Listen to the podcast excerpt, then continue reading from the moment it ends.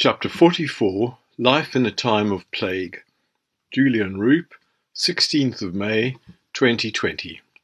COVID 19 ushers in a brief rewilding of the world. Nature hates a vacuum, and as man has withdrawn from the countryside and large parts of the world's cities because of the threat of COVID 19 infection, the animal world has moved in almost as fast as the tide racing across Morecambe Bay at the pace of a swift horse. With more than half the global population under lockdown due to COVID 19, our cities have become shadows of their former selves. There is an echoing emptiness amid the glass and concrete towers and on the black tarmac roads and highways. For some animals, it's proving the perfect opportunity to go and explore. Here in the UK, in the Welsh coastal town of Llandudno, shy wild mountain goats have ventured into the empty streets to see what kind of new foraging is available with humans absent from their town centre. There is a deep and age-old wish in humans to return to Eden. We see this instinct at its most powerful among those people and communities now choosing to live off-grid. Tents and teepees and log cabins in the woods across the world's most remote areas, and some that are not so remote. Coming on top of Greta Thunberg's dire warning of climate catastrophe, we've had devastating forest fires in Australia, ice melt in the Arctic, and now COVID 19. So are the reports we are getting of the wild returning shyly to our cities a welcome sign that maybe we have not irredeemably poisoned the planet? That somehow we can still make a deal with the near extinct species? That there is still time for us to find a balance and accommodation with nature? But not all of us are wide-eyed survivalists or green idealists. Many of our more cynical brethren have created spoof videos of wild animals returning to cities, so we must be careful of fake news. The second coming of nature is not here yet. The promised apocalypse still threatens. The pandemic has just been a holiday from ourselves, a species temporarily exiting its niche until it is safe to return to business as usual. I am only too aware as I blunder into the subject of nature botany, ornithology, climate, the normal purlieu of scientists and specialists, not romantics like me, that I need to be wary, to tread carefully, that I must not let the wish become father to the so-called fact. As I consider the issue of nature rewilding the haunts of humans, I am surrounded by buttercups, daisies, and green grass, the wallpaper of my world just now and overlooked by more shades of green than any one palette has a right to. The trees are now fully clothed in leaf, burdened by a ton each of vegetable matter, capable of a science of their own, each fluttering leaf converting carbon dioxide into oxygen, these generous, big-hearted wooden friends of man.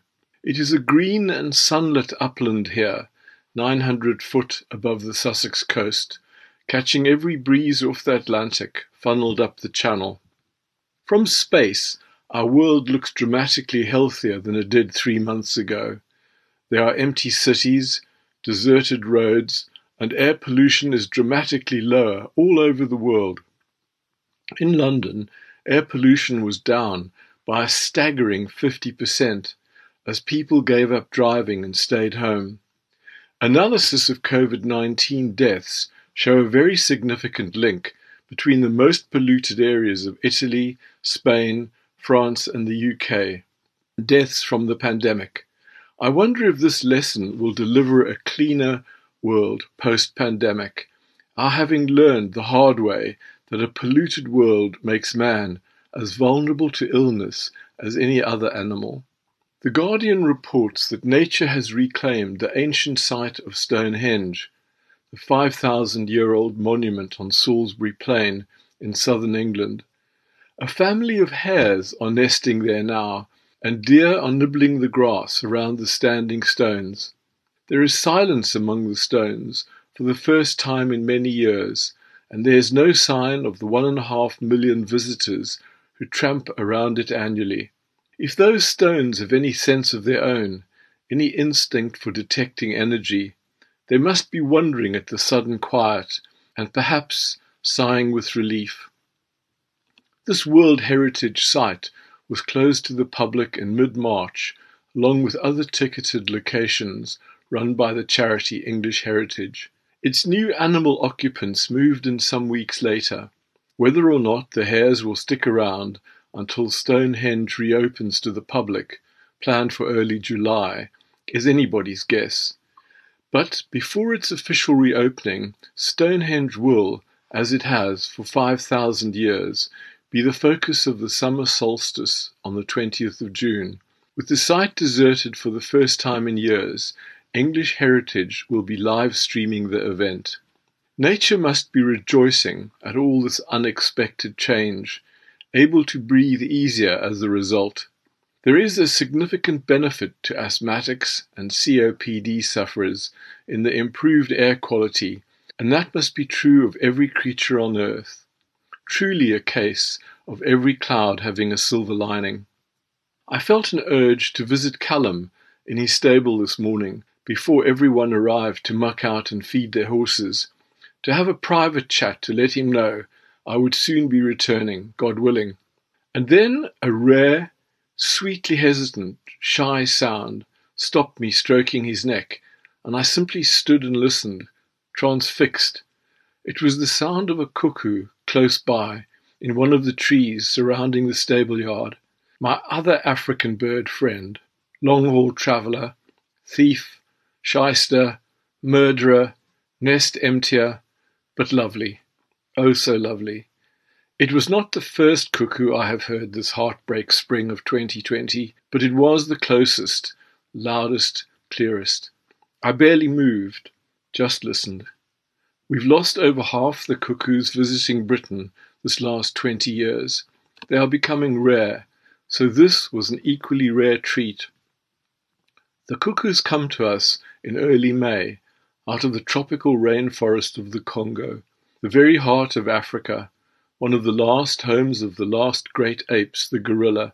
Their route to Britain takes them round the bulge of West Africa, over river estuaries and minarets, and out over the Straits of Gibraltar, looking down on coasters and yachts, fast drug launches, oil tankers, and container ships, and then up through Spain, climbing high to cross the Pyrenees into France, past monasteries and lonely, wolf haunted sheep farms, through France, and once more across a salt strait, the Channel, and home, their second home at last for the summer. Perhaps this bird had been watching me standing in Callum's stable and compared me to another big ape back in our mutual second home, Africa. This was romance enough, even for me. The song lasted for about two minutes, and then the bird was gone. And as I strolled home for breakfast, I held the sound diamond in my head, replaying it as I brushed aside the bracken and foxgloves. In the evening, Walking Gus, I spot a small herd of deer at the bottom of the sheep field. I think of deer and antelope as my spirit animal, and am always pleased to see them. Maybe this link with antelope and deer started with the rare sightings of Steenbok antelope on the Cape Flats outside Cape Town, where I rode as a boy, still smarting from the hammering I took at school, where I was a very poor pupil. I'd see these animals always grazing singly amid the Port Jackson trees, and their presence was balm to my soul. I knew then that even as I sat trapped in a school desk, beset by a world of worry and failure, these animals were out there, miles from any human habitation, living their lives at peace, silently, quietly, with no need of a matriculation certificate or any need to understand the rules of rugby and cricket. I felt they were brothers and sisters, and so they have remained to this day.